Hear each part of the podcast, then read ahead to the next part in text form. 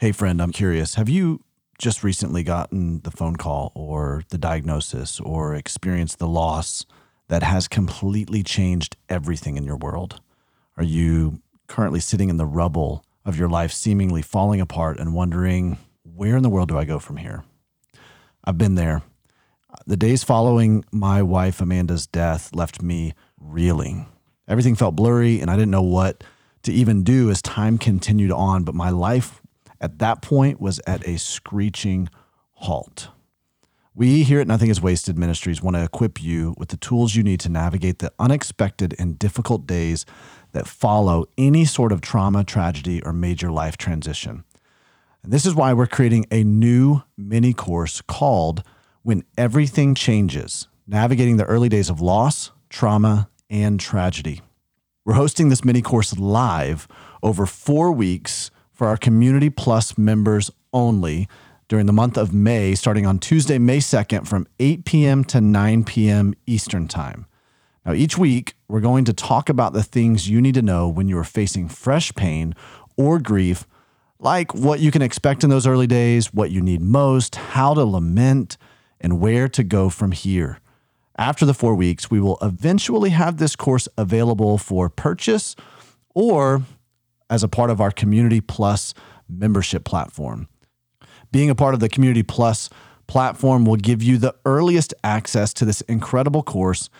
And you'll hear from me, my fellow Nothing is Wasted podcast host, Aubrey Sampson, and our Nothing is Wasted community director, Amy Sylvester. Another benefit of being a part of the course live is that you'll be able to ask your questions in real time and hear from us. All you have to do to be a part of this course in May is join Community Plus at nothingiswasted.com slash community plus. Again, that's nothingiswasted.com slash community plus. And don't forget, we offer a free seven day trial to the Community Plus membership, which will give you access to this course plus all the other offerings we have from curated pathways to masterclass replays and so much more. If you're already part of the Community Plus membership, just check your email for how to join live for this four week live mini course called When Everything Changes Navigating the Early Days of Loss, Trauma, and Tragedy. I know it can be so difficult to know how to even exist when life takes a turn. How in the world am I going to wake up tomorrow morning and continue to live in the midst of this? Let us help you figure out how to take the next step in the early days of whatever you are going through. Welcome to the Nothing is Wasted podcast, where we believe that no matter what you've gone through in life, God is inviting you to partner with Him to take back your story. On this podcast, we have inspiring conversations with people who are doing just that. And now, your hosts, Davey Blackburn and Aubrey Sampson. Welcome to the Nothing is Wasted podcast. I'm your guest host, Eric Shoemaker. And I am your other host, Aubrey Sampson. So glad that you're with us today. Yeah, it's great to be here. So, um, if you are wondering who that voice is, we'd love to invite you to go back and catch up on our podcast because Eric Shoemaker has been our not only our guest host for the past few weeks, but he has also he was also our uh, main guest on last week's episode. That's right talking a lot about the pain of fathers and miscarriage, and you are not going to want to miss that. So be sure to go back and catch up on our conversation last week. This week, we have another incredible episode uh, for you. We're joined by Danita Jenae. She has a book out called When Mountains Crumble. Rebuilding your life after losing someone you love. She's a military widow, young mom like many of us here at Nothing is Wasted, learning how to carry both joy and sorrow at the same time. She writes a lot, talks a lot with Davey about big emotions and doubts that come with grief and loss. And we know you are going to love, love this conversation with Danita. So why don't we just go ahead and dive right in? We'd love to have you listen to Davey's conversation with Danita Jenae.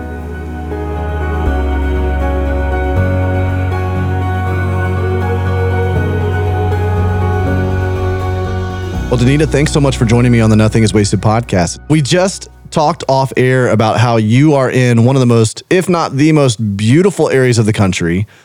And we've just gotten some major snow. And so it makes it even more magical to see. But I'd love for our listeners to hear a little bit about you, where you're from, a little bit about your family, and then we'll dive into your story. Yeah, um, I am a military widow. I have two young kids. We live in Colorado, and um, it kind of feels like a snow globe when we look outside. It's pretty awesome, and we're just enjoying a fresh, fresh blanket of white Mm. today. So, Wow. Wow. Yeah. It's awesome. Well, I know that um, practically it's a, an amazing thing to have a nice, fresh uh, snowfall, especially this time of year and in that area of the country, and a lot of stuff that you can do. But I, I'm sure that it also is a very much a, a symbol too of what God is doing in your life and in your story. And He's bringing renewal and, and refreshment in that. And so I'm, I'm encouraged as I saw your story come across my desk. I'm encouraged to hear that, but I also am really excited to hear the the details of that, where God has shown up in your story. So why don't you back us up a little bit, and whatever you would deem kind of the beginning of this, why don't you tell us what you guys have gone through, and and then we'll talk about where God's shown up in that. Okay. Um, I think I'll start with you saying that this feels like a symbol. Um, so winter solstice was last night, and like shortest day of the year, darkest day of the year, right? And then um, just we wake up to bright sunshine and um, a new day. So that really does feel symbolic of where we've been. Um, I would say if we back up enough, it's important to explain that as a military family, I was also suffering through a lot of postpartum depression, chronic illness, all kinds of stuff. So moving into new towns, really struggling. Um, our last duty station was um, near Omaha, Nebraska. And at that time, I had gotten so ill that I couldn't even lift my laundry basket. I couldn't do my dishes. I I couldn't physically or even cognitively do those things. Um, it was pretty scary. Yeah. Um, so that really did feel kind of like one of that was my darkest season. It felt like um, and during that time, my husband and I learned to fast and pray together. We learned to um, just get some breakthrough, and um, God really did heal me. We we experienced a miracle. I could do my laundry again. I could I could answer basic questions. I could even think straight, and uh, that was really new for us. Um, so after that, we moved to Colorado. Um, my husband was about to retire. He had one year left.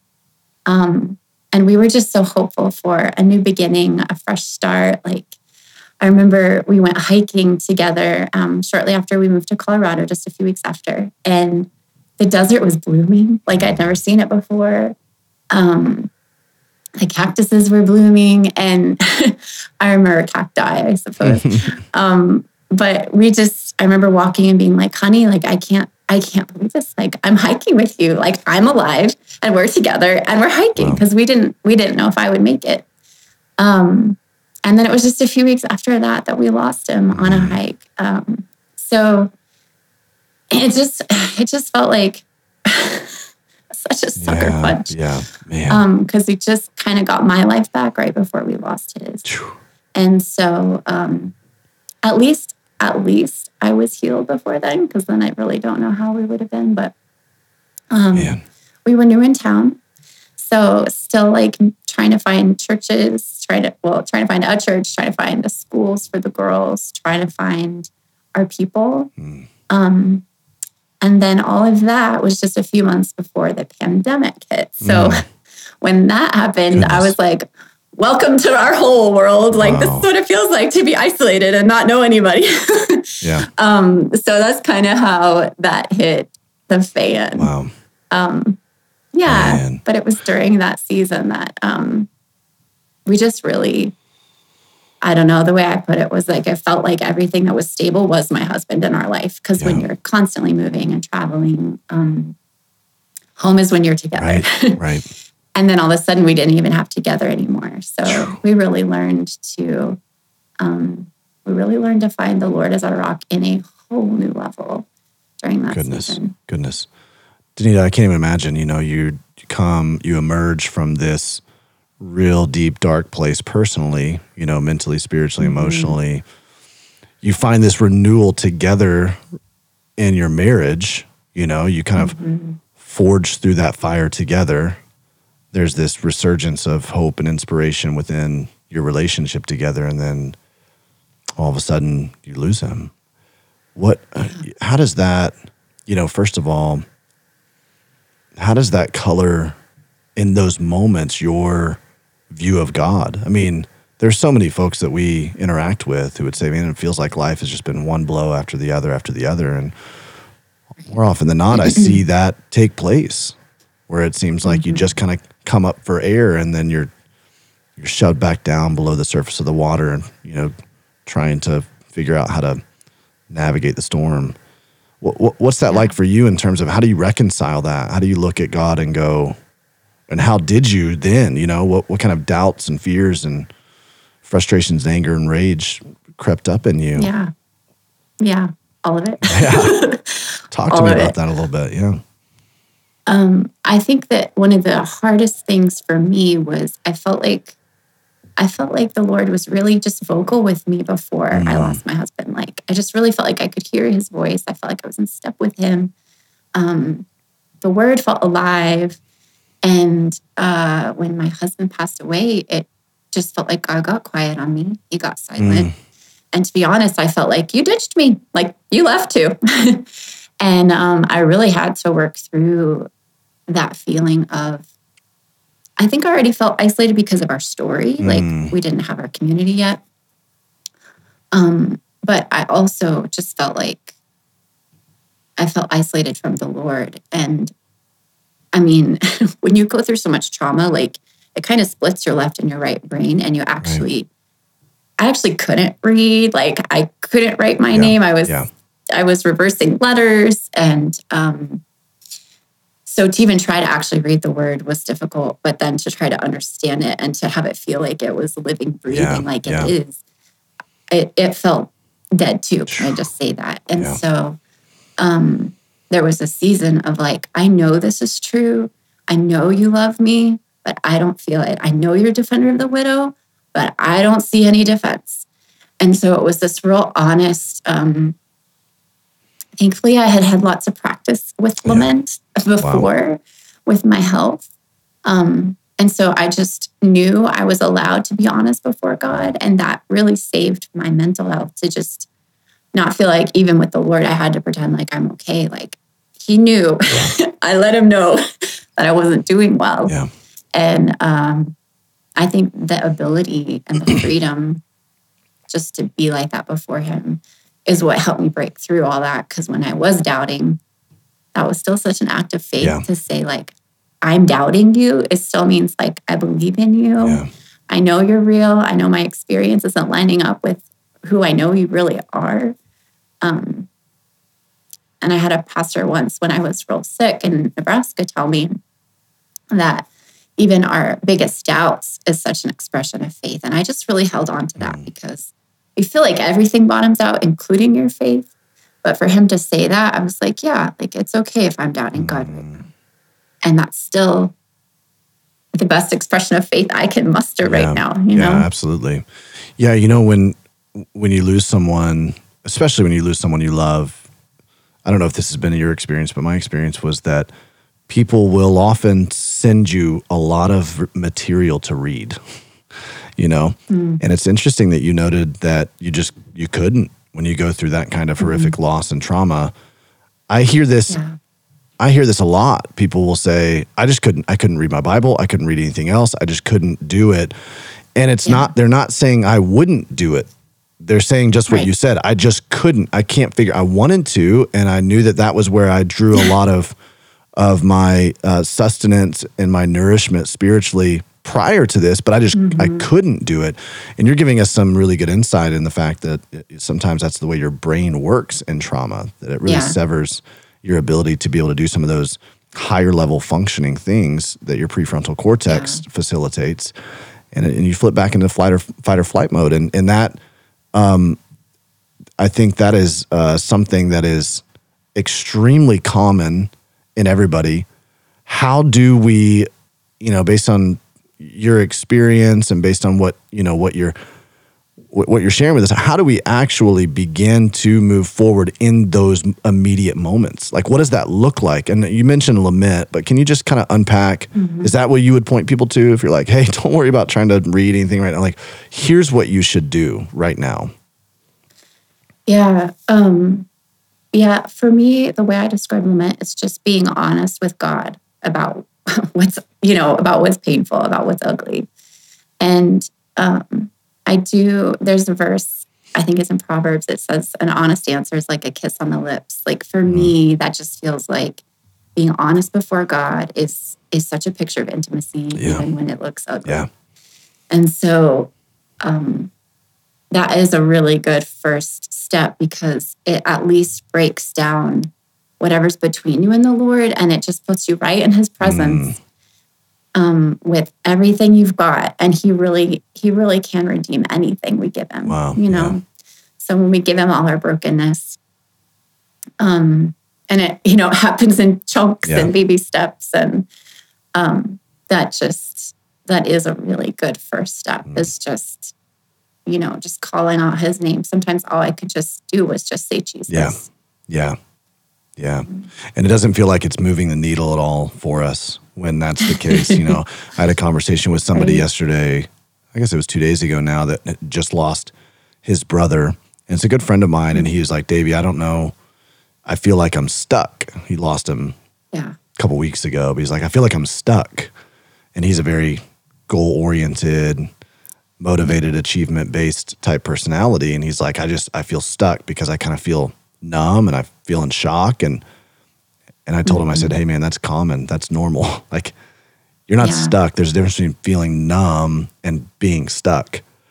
And I wonder, I'm curious based on your experience, like how would you advise somebody in that immediate aftermath season in terms of evaluating their quote unquote progress or or pace of grief? You know what I mean? I think that's a big question that people ask a lot. And it's a big thing that a lot of people try to superimpose their own opinions about into your life, you know. What It's what are some things that you would you would say based on your experience?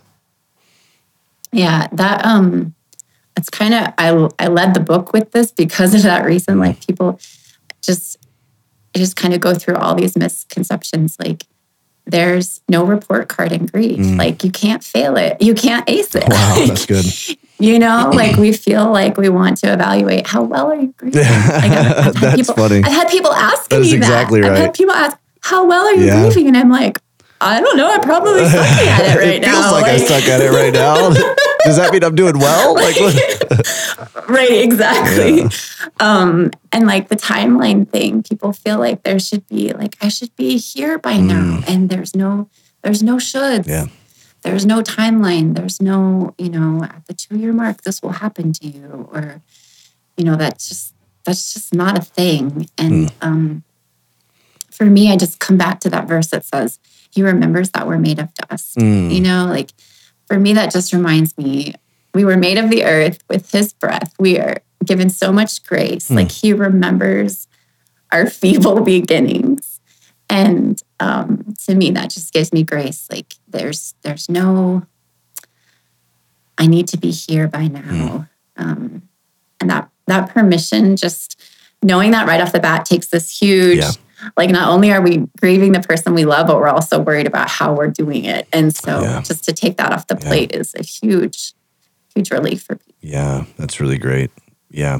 Yeah, I found that it, it, the more that you can take all the other external pressures off of you in that season, which for many of us, it's impossible, right? We have lots of other Yeah. external pressures that are pushing in that affect that grief. But the more that you're able to um, deduce which ones are absolutely necessary that I have to stay keep in keep in my life, and which ones can I just let go, the the more I, I guess um, I don't know. I don't know if I want to say more palatable your grief experience is because it doesn't feel palatable ever at all. But I do feel like the the more you're able to focus on act, what you're actually grieving and focusing on your relationship with the Lord as opposed to trying to now uh, keep at bay all of these other pressures that are caving in as well. So I think that's really insightful. That's good.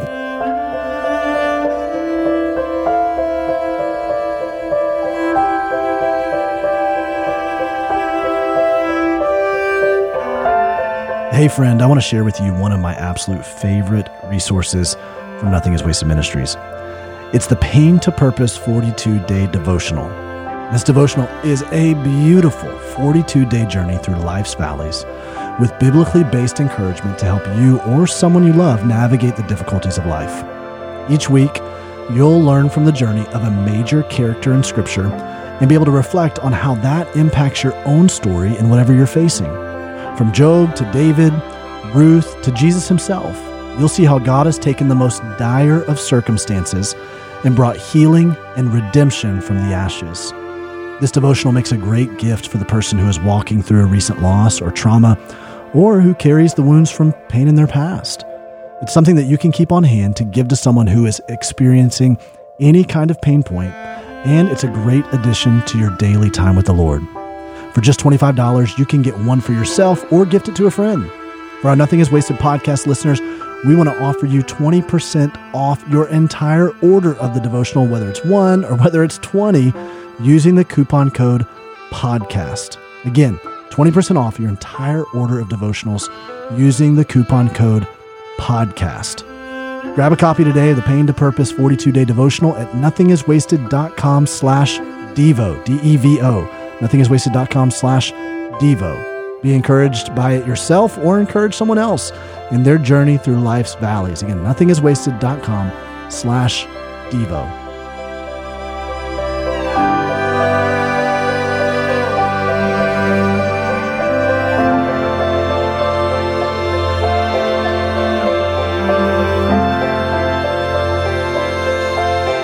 The um the question I get a lot too, and I'm wondering, I'm curious in your experience what this is like because I feel like people, even though you know that can provide some relief, where they're like, yeah, that okay, that that's good to know that I don't have to have a particular timeline.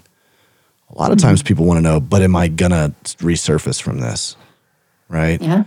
And I wonder for you and your story, anecdotally, what when was it that you began to say, okay, I started to feel like I was reemerging. I started to feel like hope back in my life or or color back into my life. You know, we got on a call and you were like, hey, this, you know, there's new mercies every morning. Usually that doesn't feel like the first morning, right? But when did you, when did that light begin to come back in for you? Yeah. Um I'm trying to think through my actual story, and all I can think of is a verse that I stumbled across. Um, and I don't even know when that happened because, like, you know, time becomes such a blur. Right. right. um, but it's in Isaiah 35, and it just says, like, there will be a day when you have joy and gladness, and sorrow and sighing will flee away. And something that everyone had told me was, you know, you'll, you'll always be grieving. You'll be grieving, you know, your whole life. And I just felt like that doesn't feel Yeah, right. yeah. Like, and that verse, when I found it, I was like, yes, like Yeah. sorrow and sighing will flee away. It will not be here Oh, that's forever. great. And like the heaviness, oh, now I know when that's happened in my story. Um, like that heaviness isn't, it's a, it's, it's the spirit of heaviness is not going to be there forever. It's a season. And I don't know why, but our culture just tells you all the time, well, you'll be grieving forever and this will always be part of your story. I will always miss my husband. I will always want him here. But that doesn't mean that heavy, heavy, oppressive feeling of grief where like you can't sit up and you can't eat. Yeah. Like your taste buds do come back from the grave. You Mm. know, you you do rise up again. Um, because it felt like when I lost my husband, you know, it felt like I died too in many Right, right. ways, or a big chunk of me did. and just to know that he's still this God of resurrection. But I remember, I remember the day now we were visiting our old church um, at our previous duty station, and a woman she prayed over me, and she prayed that that heaviness would leave, that grief would leave. And I remember thinking, "Am I allowed Mm. Can to I? ask grief Can I to go?" that? Like, Wow. Yeah, like as she was praying that, I remember thinking, Am I going to agree with this prayer? Am I allowed to agree with this prayer? Is this a thing? I mean, I just didn't, I just had, it never occurred to me that I could ask grief to go. And Wow. I don't, I don't think I could have on day two. you know, like I think the timing of the Lord was beautiful for me to have this woman pray over me. But I remember before I went into that prayer meeting, I was staying with um, my husband's best friend and his wife, and they're like they're like brothers and sisters to us. Um, so when we were visiting town, we were staying with them, and there was this um, little plaque in there. We were, they gave us their bedroom, and so we were in their bathroom, there was this little sign that said something about like, you're my best friend forever. And there was like a cute statue of like a husband and wife holding each other. And I remember like, oh, like, like just seeing it was like, oh, I miss, I like, I just so miss when that was my story too. Um, and it, it like hurt. And it, it wasn't Yeah. like them hurting me. Right, it just right. hurt. Um, and after the prayer meeting, when she asked this grief to go away, uh, I came home and I remember I felt physically lighter. Mm. And I also um, I saw things differently. And that one example of just this little statue and this sign of like my best friend forever, I was like, gosh, I'm so thankful that they still have that. I'm so thankful that maybe I'll have that again someday. And like it was hope. Like it was Yeah, total, yeah. it was the exact same situation, but I saw it so differently. And um, that really was a huge turning Mm. point for me Mm. um, because it did. It just gave me different lenses on the world, and um, and so much hope flooded in when all the heaviness Wow. left. So Wow. yeah, Danita, I love I what you're saying. I, I absolutely love this because there are times I felt the same thing. You know, I felt very mm-hmm. clearly certain moments where hope and color began to come back into my life, where the gray began to subside, the fog began to lift, the as you said in Isaiah 35, which just so that you guys can reference this, this is the very end of Isaiah 35, the last line, and sorrow and sighing will flee away um, and that's in the, the New International Version. But I felt that, and then I also experienced some of the same comments or uh, impositions that you were just talking about, where it's like you're always going to feel this grief, you're always going to carry this, you're always going to, and I've evaluated that, and I'm glad that someone else is expressing that too, going like, I, but I'm not sure if that's true. If we look at it from a biblical world vent, world worldview, you know, Right. through that lens, and I'm I wonder if you have any thoughts, I'm sitting here just, you know, I'm reeling, trying to think like, why is that that people have that view or say that to you? You'll always carry this. Like, I wonder if you have any insight into that in terms of other other people. Like, can we pontificate for just a second? Like, why? Why Yeah, would people? Why yeah. do people say that? What do you? Th- what do you think? I've never thought about why. Um, but I, I do wonder if maybe it's because a lot of people haven't found healing in their own story. Mm. And so they just assume healing's not available. I don't Yeah. know. Um, I don't know. But I also Yeah, I think that very well could be. Yeah, I also know that our culture in general just doesn't handle grief yeah, right, right. And so they try to come up with ways to, um, it's like an invention. They Yeah. invent ways to to handle it, and I think that's just one of them. Like, well, it'll always be this way, or well, suck it up, move on. You know, it's like yeah, one what, extreme or the other. exactly. You're like, can someone, can some, can some council get together and tell me how I should walk through this, and then we can figure. You know, wow, man, that's so true. That is so true. Do you have thoughts? I'm really curious. I'm, I'm over here thinking it, and then so I'm externalizing this is without having processed a whole lot. I, I wonder if a lot of it has to do with worldviews as well. I think that there is Mm-hmm. so much, especially in Western North American culture and in Christianity, it's crept in so much that we are just so tied to this earth, so tied to this Mm-hmm. earth, and so while we, on some level, it feels like we don't quite understand the um, urgency that that our life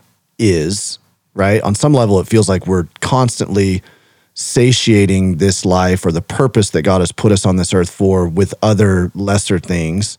On another level it feels like we're trying to tie ourselves too permanently to this life right? And so what i mean by that is it, it feels like to me that we death causes us to like look face to face at the brevity of our life and so now we're trying to um trying to trying to resolve some of the uncomfortable feelings that we have within that and going man if i were to be gone i would want people to remember me to ache over me to memorialize me and i think that's because we live in a very me-centered culture as well too right so so you almost like what you said invent these things of going you're going to always grieve. You're going to always have this wound. You're going to always.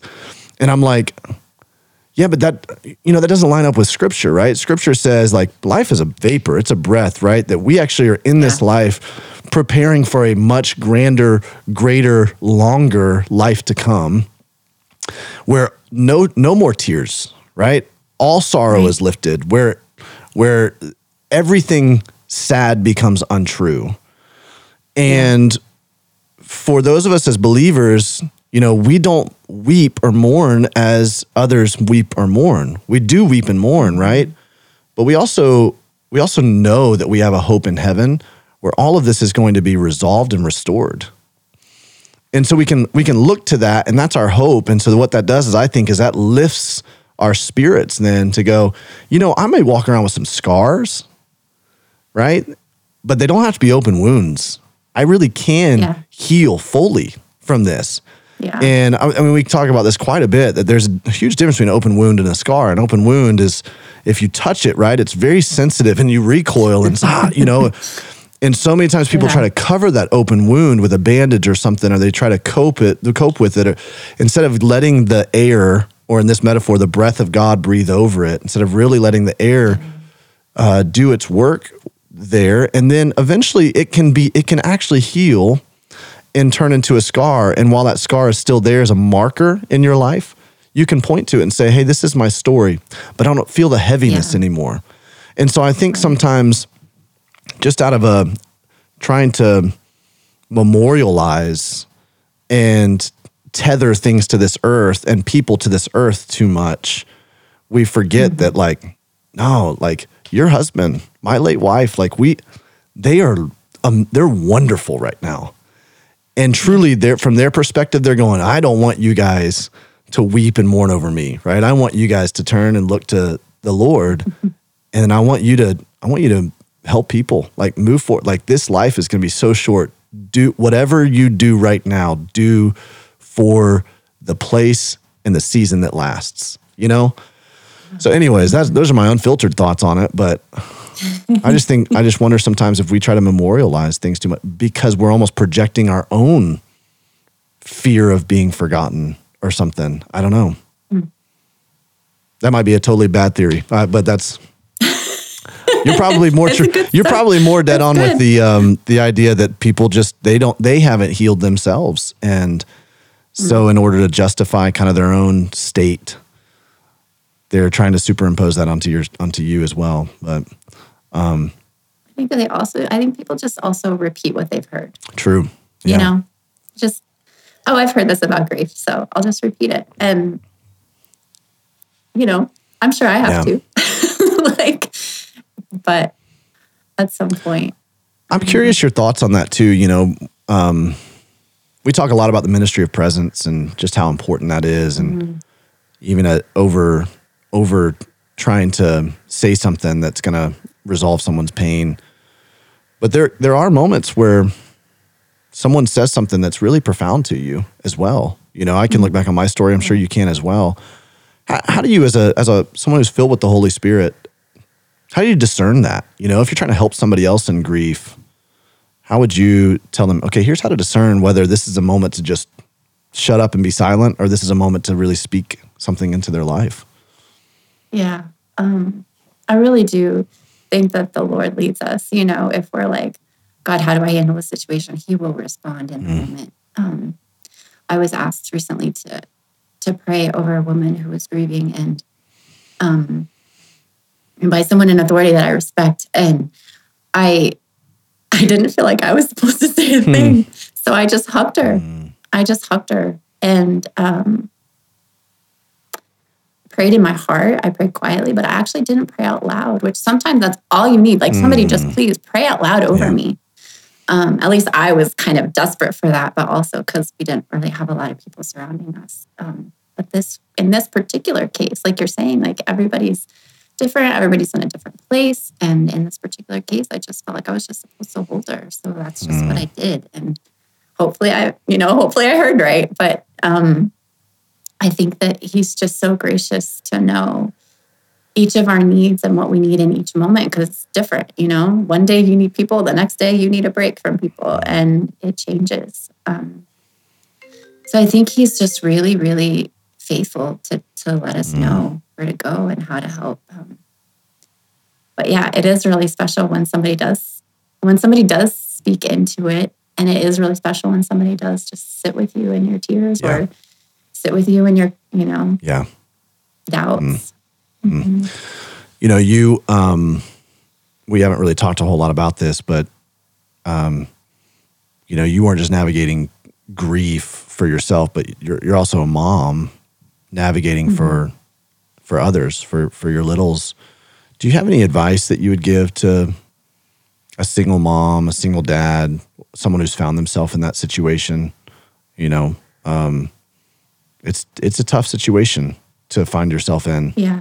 on some level it gives you a purpose to wake up every single day. I know for me that if it wasn't for my 15 month old i there are some days i'd probably i would have i would have wished that i just wasn't waking up you know?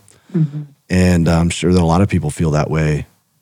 But somehow like the lord propels you out of bed with these little ones and yet it's a very complicated matter. How, what kind of advice would you give two things that are coming to mind. Um, one of them, as far as just like what's on my own plate, a lot of people will tell me, you know, you have to be mom and dad now. And I'm Mm. like, nope. I could barely handle just being mom before. How am I going to add that's being crazy dad i felt too? that like same he pressure was our yeah yeah yeah, like he was our rock of our family. He was the stability of our family. And um, no, I can't do his job Mm. too. So to be able to just recognize, like, I haven't doubled my workload. I mean, I've doubled my responsibilities or tripled, but I haven't, like, my job towards my children is still to be yeah mom. it's good And I, I had to really just step into a new level of trusting, like, okay, you're their father. Like, I need you to help me in this situation. You're their father. I need you to provide in this situation. Um, I need you to give me wisdom to navigate this one. Or, you know, just really trusting that he is still the role of father. And I really see Holy Spirit as a mother figure because Holy Spirit is so comforting. Um, and so, you know, kind of that role, like Holy Spirit, you still do your job. Father, you still do your job. And um, that just kind of took so much off of my own shoulders. Um, but then, as far as relating with my children, all of our personalities changed. Um, all of our love language changed. All of our needs changed. I had a very um, physical touch child who didn't want to be touched at all interesting wow don't hug me, don't touch me. Um, like everything changed for all of us. And Wow. so, yeah. So we had to navigate like, okay, well, first of all, who am I even anymore? Because all that Yeah. changed. Who are you now? Because you've changed. How do we relate to each other now? Because it's all upside down. So, um, and recognizing that we all not only has that happening, but also we're all grieving differently. One child did not, could not talk about him. The other child only needed to talk about him. Um, and I, I tried to go between the two. Like, I mean, it's just a lot, but just, just the awareness that that's the way it is is so helpful because otherwise you're still trying to meet them the way you used to Right. You know, you're still trying to meet this old love language when that's Yeah. changed and it's not, we're, it's not doing it anymore. Yeah. So there was just a lot of like, okay, God, wisdom, wisdom, wisdom. Man, that's so interesting. I had, I've never really heard that before. That's a new thing, and I'm trying to. I'm thinking back. Like that makes a it makes a lot of sense, though. It's almost like because of the the hurt there, it it does cause a little bit of that recoil in that same respect. Um, man, that's really I've never heard that before, Danita. But that is a really insightful thing because I think it's good to be um, armed with that in some ways to know, like, or at least to feel. You know, there's probably someone who's listening to this like, oh my gosh, that explains everything that I've just been experiencing as a mom or as a dad. Like, I, and I've never heard anybody else say this before. I feel so seen. I feel so understood, and that makes a lot of sense. I remember, I remember specifically not I'm a physical touch person as well. I remember specifically not wanting to be. My mom came up and gave me a hug at one point right after lose, losing my late wife, and I just I didn't want to be touched, and it was mm-hmm. like, it, and part of it I I attributed to I just wanted to feel my wife's touch again. I didn't want to feel anybody Right. else's, Right. and, and that might have something to do with you know as well with with kids but that is an, a really interesting it's almost like the the the receptors that you have emotionally for love now of, uh, are wounded as well. And so they're so much more sensitive that it's like they can't handle some of that. Yeah. I think that's true. I think it also like I think of all the the needs that my husband met that all of a sudden weren't being mm. met. And so I think at some point, I mean, if I'm honest, I think we just took those things for granted. And then all of a sudden, when that wasn't there, in some ways it was like, oh, like now I extra need that. Yeah, yeah. That way of right. feeling loved. Like just, you know, for me, I was the opposite with physical touch. Like it was kind of like, okay, like I like to hug you and, you know, whatever. It was like kind of the bottom of the barrel for me. Yeah. Like I needed it, but it wasn't like the top. And then it switched to the top. I was like, hug oh. me, somebody hold me. Like I just need help. Um, it switched for oh. me. So it's just really interesting. And I think it's because some of those needs were being met in a way that I didn't, I couldn't even process like, yeah. Bef- I couldn't even understand before how rich that was. Yeah.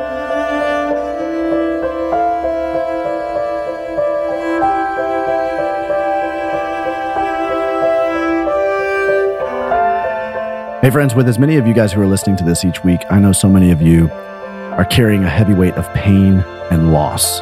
Your story is not gone the way that you thought it was going to go. And when we when we start to process what's happening in our lives, we can often find ourselves paralyzed by the pain, not really knowing where to go from here, what to do from here. And uh, you know, I know from experience that we even begin to to tell ourselves lies like, "This is the end of your story. That this will always define you." And trust me, I've been there. But with the help of others, I was able to navigate my way out of that valley. And Nothing is Wasted Ministries, we exist to help you navigate your pain and even find purpose from that pain. So if you're new to our community and you're wondering where to start, or you've been with us for some time and you're just looking to take your next step, I'm hosting a free live call just for you. In that call, we're going to talk about the five steps to taking back your story, no matter what you've gone through. I'm going to share with you a little more of my own journey of how God met me in my valley and guided me after losing my wife, Amanda. And I'm going to teach you five critical steps that you'll have to take in order to rewrite your story. The call is going to be right at 60 minutes long, but I promise you, it's going to be well worth your time because in it, you'll learn things like how to regain a sense of agency and begin thriving, not just surviving, but thriving in the midst of your trying circumstances. Why having more questions than answers may be an essential part of moving forward how to get rid of the overwhelming negative emotions that tend to bog you down and get you stuck. We're going to talk about the one key decision that you're going to have to take in order to move through your pain and, and beyond it. How to listen to the right voices with when everyone seems to have an opinion on what you quote unquote should do next. And listen to me, a whole lot more. So if you're feeling weighed down or paralyzed by the pain you've experienced, you don't have to stay there. I want to be your guide and show you the way back to thriving. Just go to nothingiswasted.com slash start here. Again, that's nothingiswasted.com slash start here to sign up for this free live call. Or if you're listening to this on Apple Podcasts, just click the link at the bottom in the show notes. We've made it extremely easy for you to sign up, and we're offering multiple date and time options for this live call to work with your calendar. Guys, I believe this one step could be the very breakthrough you need to put you on the redemptive path God has for you. Just open up your browser on your phone right now and go to nothingiswasted.com slash start here or click the link we've included in the show notes of this episode. I'm in your corner and I can't wait to connect with you soon.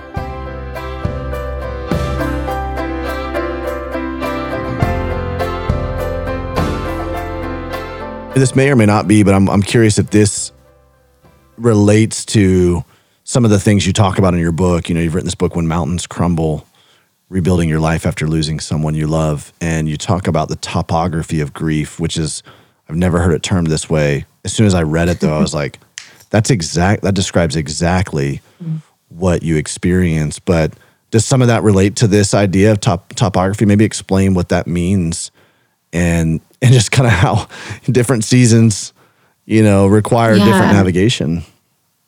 Yeah. I think um, I was reading Grief Observed oh, by C.S. Lewis, it. and he he kind of yeah, that was kind of the first. I don't know that he used the word topography, but he kind of painted the scene of like, all right, well, you know, I think I'm going to be around this bend in grief, and I think there's going to be this on the other side, and sometimes there isn't. Mm.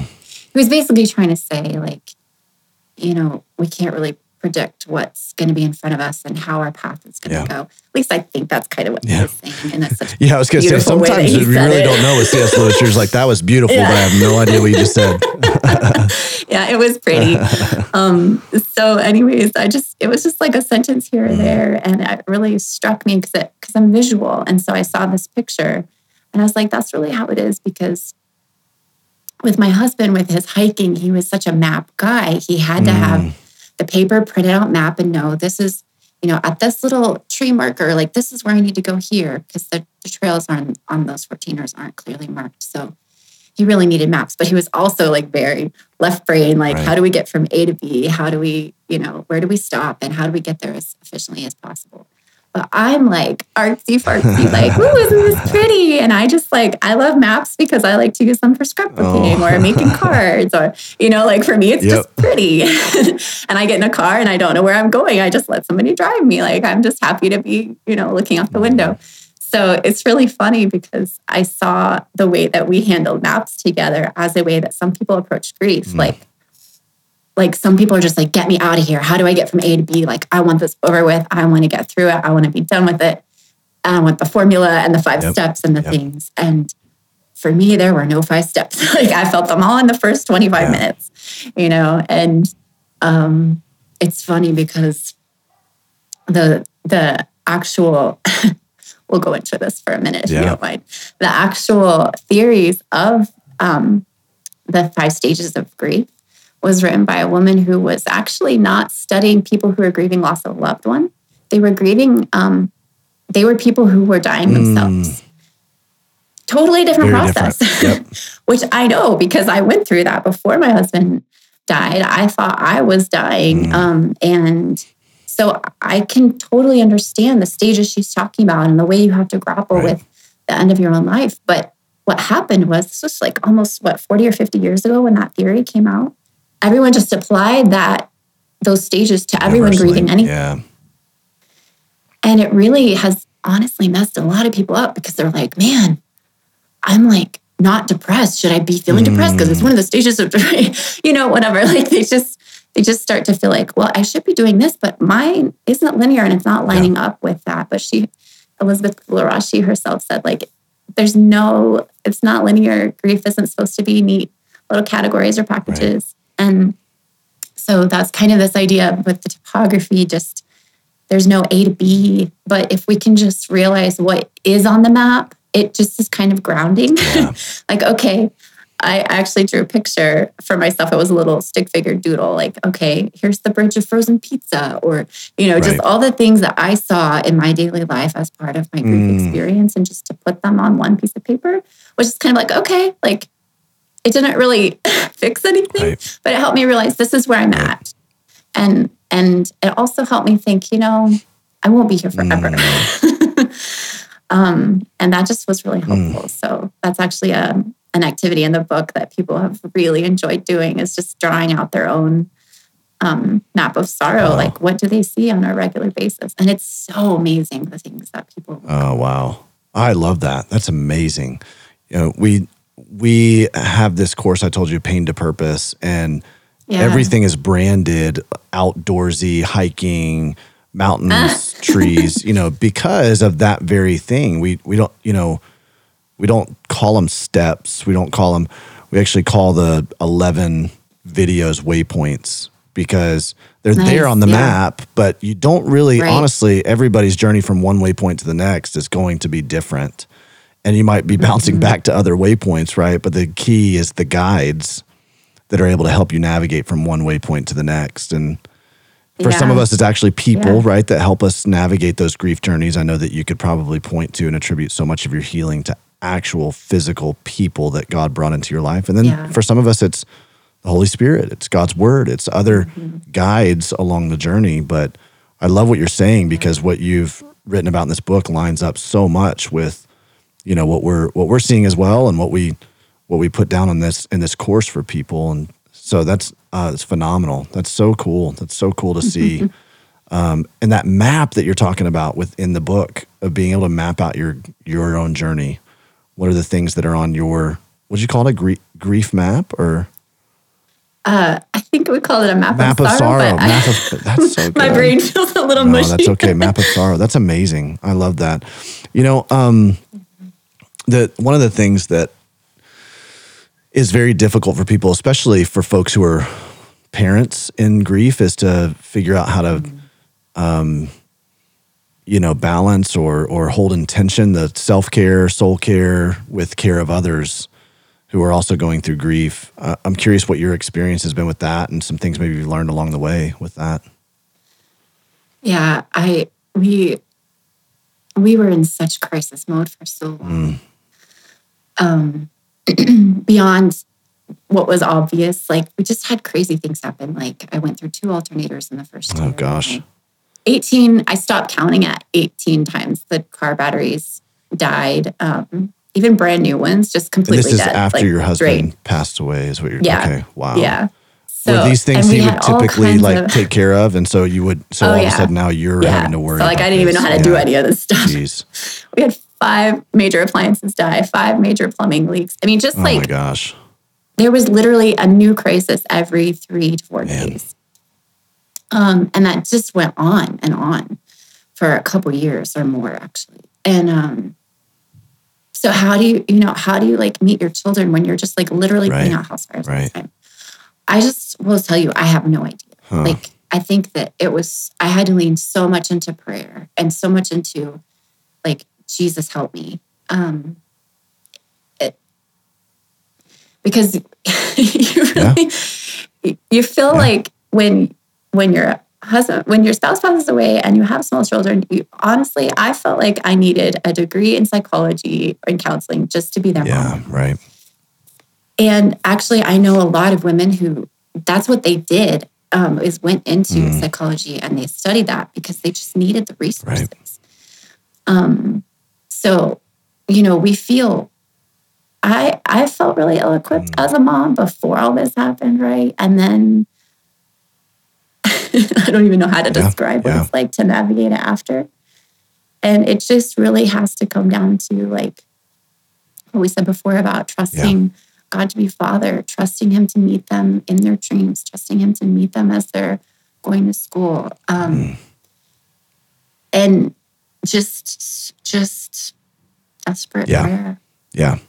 Here's what's interesting to me. I can see it in your face. You're you are proclaiming a truth that is such a profound truth, but you know, forgive me if this is wrong, but it's almost like you're wanting to tell people more.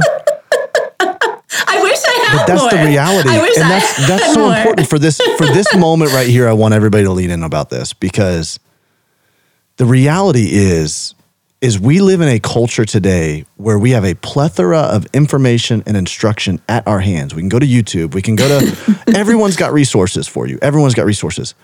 And yet, we still find ourselves in situations all the time. And and I would venture to say that this is part of the this is part of the architecture, the construct of a, being a human being. Is we find ourselves in situations where where we can't we we cannot do it. We are completely insufficient. We do not have the resources available, and that's where the Lord shows up the most. Right.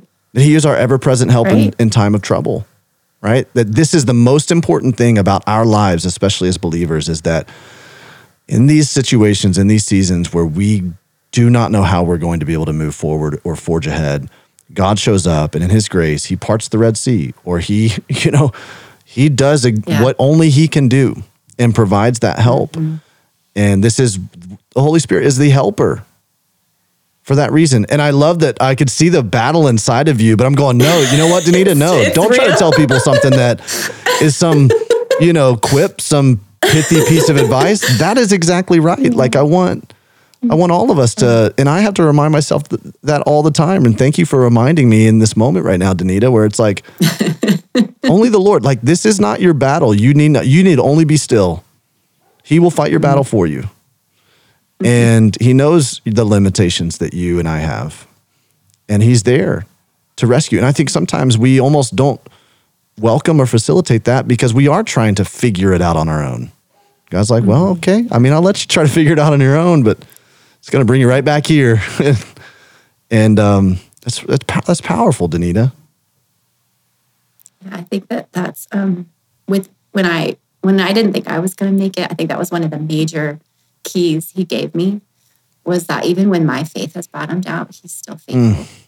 and just understanding like even when my strength has bottomed out, he's still strong. Even when you know, even when my ability to think straight has bottomed out, he he has a plan. He has a way out. He has um, a way of redeeming it. And um, yeah, I think that's it. Just comes down to like, I can't, but I know you mm. can.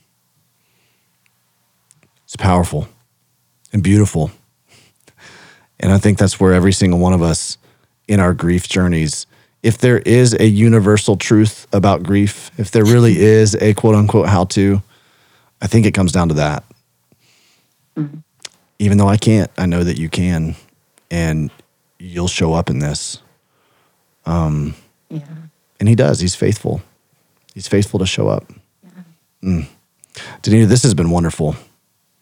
This has been just such a wonderful reminder. You know, even for me, I know so many of us were we're forging ahead. We're just trying to make things happen, and we don't like the feeling of feeling insufficient. We don't like the feeling of feeling incompetent about certain things. And so, but sometimes we just have to acknowledge that. Yeah. God, I need you. in the beginning, you were talking about when you, what do you do when you feel like you're like drowning? Mm. And a woman, um, she was in prayer and she saw a picture and she actually painted a watercolor for me. She saw a picture of me scuba diving in deep dark waters. Mm. And I was like, and she just kind of gave me this assurance that you feel like you're way far under, and you are. But like he's given you the equipment mm. you need. And for some reason, just hearing that, I was like, okay. Yeah.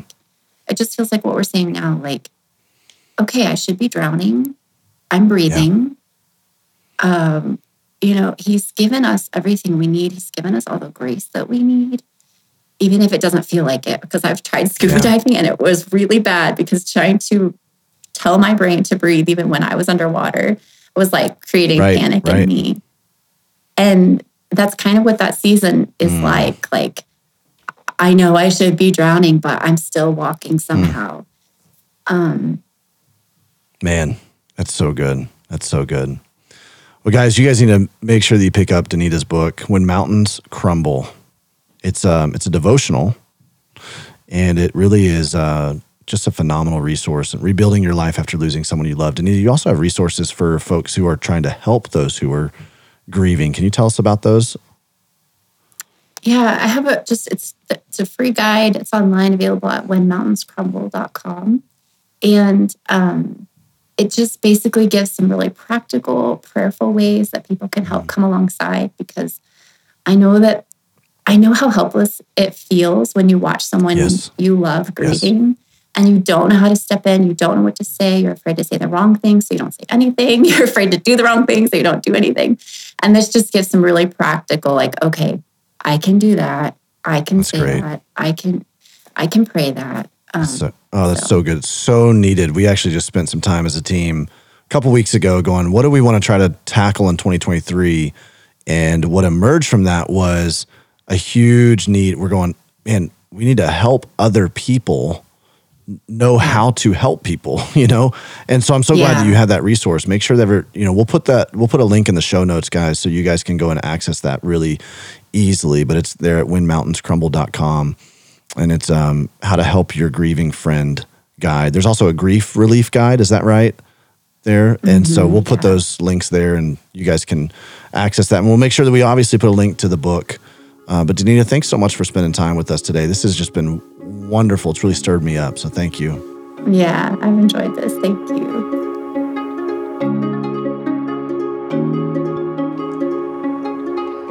Wow, that was a great conversation with Danita. I I was just really pulled into her story mm-hmm. and and the lessons the wisdom yeah. that she yeah. has brought out of her own story is we could just record multiple yes. podcasts just talking yeah, about just with her. I know she's yeah. she is incredible, and I, uh, you know, I don't know, just hearing from somebody who has been through such loss, raising kids, and and then doing something about it, like creating a devotional for people, writing a book for people. I do, I do appreciate kind of her hard won wisdom and her faith and trust in God in the midst of doubt and difficulty and despair. I know that's I don't know. I know this conversation ministered to a lot of you listeners, Yeah. so we appreciate Danita so much. One of the um, one of the things that stood out to me, and you and I kind of talked about this, Eric, off air, but that image of grief is a topography map Oh, yeah. instead of linear. That it that has stuck with me. That is mind blowing. It's just paradigm shifting to think of it Mm-hmm. like that. Yeah. because even in like the kind of classic work on grief like on the the stages of grief we still sort of feel like those are somewhat linear Yes. you know Yeah. you go from whatever to anger to here to bargaining to like and for her to be like well i- some of those stages may or may not be true but they don't happen in like an quote unquote order order. Yes. And you know, I'd always heard that about uh, that book, you know, The Five Stages of Grief, Mm-hmm. that, you know, one misapplication was that it, it, um, they were, you know, people took them as linear. And I love that Mm. she pointed out, I think it was, um, that that book was written by studying people who were dying and they were grieving the end of their own life. It wasn't there was nobody that was studied who'd lost a spouse, you come know. on And so it's a totally different type of grief. And is a totally different type of grief wow. which can which can shoehorn us into you know put us in a box of what grief has to look like and that's what she's Mm. getting away from that and as i think about just looking down at a topography map and going okay here's valleys and here's Mm-hmm. peaks and here's desert climate and here's forest and here's refreshing and here's um, Right.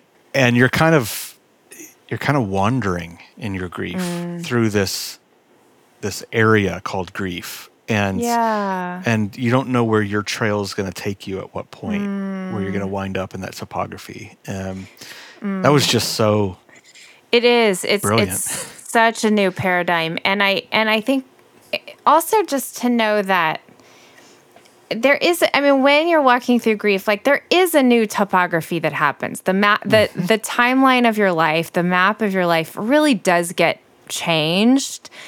But I think one thing I appreciate about Danita is like part of that is going to be valley and desert and but there also are going to be times of like you said refreshing and delight and joy. And that feels so impossible i think when you're first walking through grief. And even if even months later when you when it's hitting you anew and afresh and you're like oh wait this person is never coming back. My person is never coming back. And it can hit really hard to still go, okay, but there are going to be seasons where there's going to be life again and there's going to be hope again and I'm going to experience goodness again. And almost to I think to give yourself permission to experience those delights and those times of refreshing when they come cuz I know it can you can almost feel guilty like oh I mm-hmm. shouldn't I shouldn't have a good day. yeah. I i really appreciated how danita you know with this topography thing and the the idea of pace in grief and that there was no you know she said there's no shoulds and no timelines and Yeah. it, I, she, you know, she dealt really well with this idea of we definitely should not be telling people you should be over this right now. You, you know, this Yeah. is two weeks have passed. You've had the funeral. You know, uh, you've eaten all the food that people brought to your house, so Right. life should be going on. Right. And uh, you know, which I think, I think we hear a lot. But she also brought out this idea of like it was almost people weren't saying you shouldn't be happy, but they I forget her words, but it was the effect of like like you'll always be carrying this pain. Yeah, yeah, you'll always like- have this. Mhm. Which is a subtle way of almost saying you shouldn't be you shouldn't find a place where you're happy in life and and right. And, and experiencing any, healing and Yeah. she's saying no don't tell me that either because Right. God does provide healing and relief Yeah. and yeah. it it was just it was so freeing to hear that. I think it, uh. I, I hope it was freeing, especially to our listeners, because I, I know sometimes, even at Nothing is Wasted, we're so like, be in your grief, sit in your grief as Yeah. long as you need to. Grief changes you. I mean, you know, that's because you want people to feel permission to like feel what they feel, especially in grief and heartache and disappointment. But also, the whole point of Nothing is Wasted is to state, but there's hope here. Like, God, God is a God of new creation and god is Yeah. a god who is a restorer and um and so though there is heartache now there is wholeness that the lord wants to bring into your life and to know that that's good and that's Yes. okay and you have permission and you can trust that actually this is part of the work God is doing. It's it's a strange thing because I do feel like in in some ways culture like you said it's either okay funeral's over you're fine.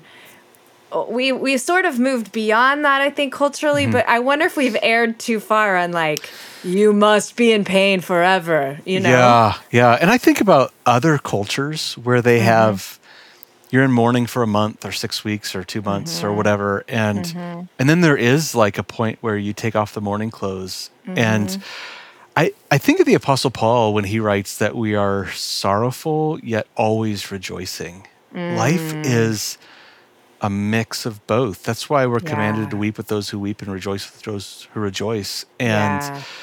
um, we rejoicing is good, and right. God gives us rejoicing, and we and and and there can be that guilt that There can I think be. we put on ourselves of.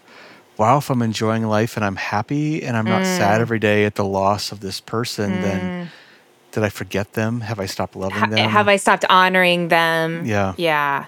I think what I found too, just in my own grief experience, and I haven't lost a spouse. I know that's a very intimate loss.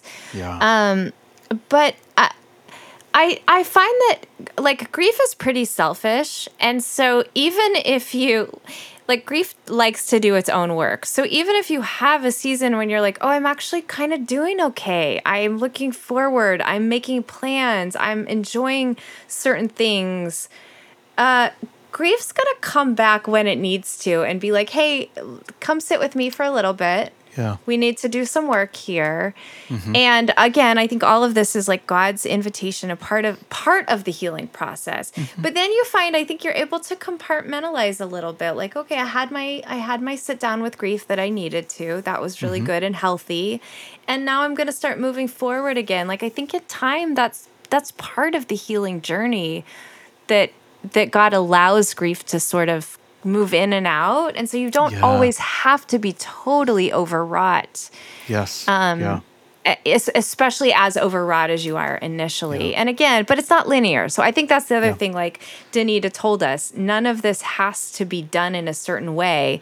But Mm-hmm. I think just permission to know that um, life can come back Yes. is a is a good thing. Is a good thing to walk in and to celebrate. Yeah. And that's good. That movement in and out of like progression and healing. And Mm-hmm. then it's not a reversion to grief. I think it's a progression in grief when There it comes back and we sit with it because God brings those aspects of our wounds and our loss to us when it's time for us to deal with them. That's so good. Yeah. And if we had to walk through the the whole of it in one moment, we, Mm. we couldn't. We couldn't bear it. Yeah. Uh, we we in, in in the moment of any kind of trauma or loss, we don't understand the fullness of that loss until Hmm. time passes. Because especially with the loss of people, you know, you reach those milestones where it's the first Christmas, the first whatever. yes. Uh, the loss of a person, and I say this in, about miscarriage, the loss of a of a, a child you didn't know, it's a manifold loss that unfolds over time. There's there's always a new mile marker So that true. this person would have been there. It's not something you experience in a moment. It's just something you experience over time. And um, but some of those things, aspects of it, we heal from, and we get to enjoy life, and then we come back to other parts of it. Yeah. Yeah. And then one day healing in full when we finally Yes. see Jesus face to face. That is what we hold on That for. will be good. Mm, so good. Well, we want to continue to walk with you on your pain to purpose journey. So we would love to invite you to go to our website, nothingiswasted.com slash community. We have our community platform and our Community Plus membership there with all kinds of resources for you. Everything from coaching to master classes to um, devotions and just ways that we want to support you in your own topography of grief. That's what we're here for. So again, nothingiswasted.com slash community. We also want to thank Sleeping at Last for providing all of the music for the Nothing is Wasted podcast. You can download and stream his music wherever you do so. You can follow us on Instagram at Nothing is Wasted Ministries, at Davey Blackburn, at Ob Samp, and At EM Shoemaker. And be sure to review, like, and subscribe to the podcast and on YouTube. By doing so, you will help so many people who are in their own pain journeys find purpose and find hope and so much more.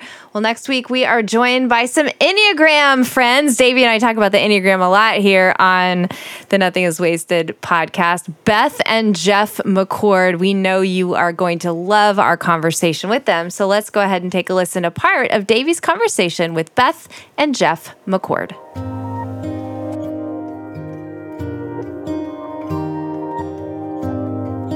When we think about an Enneagram type, number one, it is in line with our understanding of who that God makes us uniquely. So He's adopted us in love before the creation of the world. He's knit us together in our mother's womb. He has prepared good works in advance for us to do.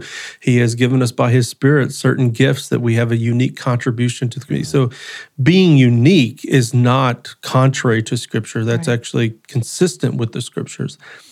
But we have used these gifts, strengths, abilities, talents to make life work apart from the cross. And that's our Enneagram type. But as with the scriptures, so, you know, I remember before I was a Christian, um, I was a successful uh, football player in Texas. And before I was a Christian, I used that for my own notoriety and image and acceptance. Uh, and matter of fact, I would even uh, I was invited to speak at different places. But then I became a Christian, and that all became no longer was it about me. I was doing many of the same things, but it was more about Jesus. And that the benefit of the Enneagram is not that it one says that you've tried to make a life work apart from Jesus, which is the sin nature, the flesh, the old self. But uh, because of the gospel and because of the Spirit being the the new man, the new creation, the new self, that we are becoming something new, and these gifts actually become a contribution to how we live out our calling in relationships and how we live out our calling in careers. Well, and so just to take that step further from an actual inside Enneagram perspective, is that to find your main type, because there's nine uh, valid perspectives of the world, nine main types.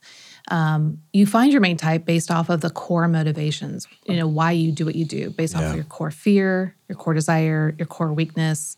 Um, other teachers will call it passion or deadly sin, and then your core longing, the message your heart longs to hear. And especially when you get to the message your heart longs to hear, that's what we're striving for, right? So either we're going to get that through the spring of living water or we're Yeah. going to dig our own cisterns. That's it. And Yeah. so what we what we're doing is revealing all of that. Like you said, we have to have self-awareness to even know that we're digging these Yeah. cisterns that are broken because we feel like no this makes sense. Like this is how it's done or this is how I get, you know, fulfilled Right. but they're broken. And once we wake up to that fact that it's broken, and oh my goodness, right here, literally next to me is the hmm. spring of living water, and I can have as much as my heart desires, and it is glorious and beautiful. Then what's going to happen is Christ fills that core longing. He satisfies it. Um, and so that's where we're trying to take people is we know that you have this core longing and this need, but we need to stop digging and we need to start drinking from Christ.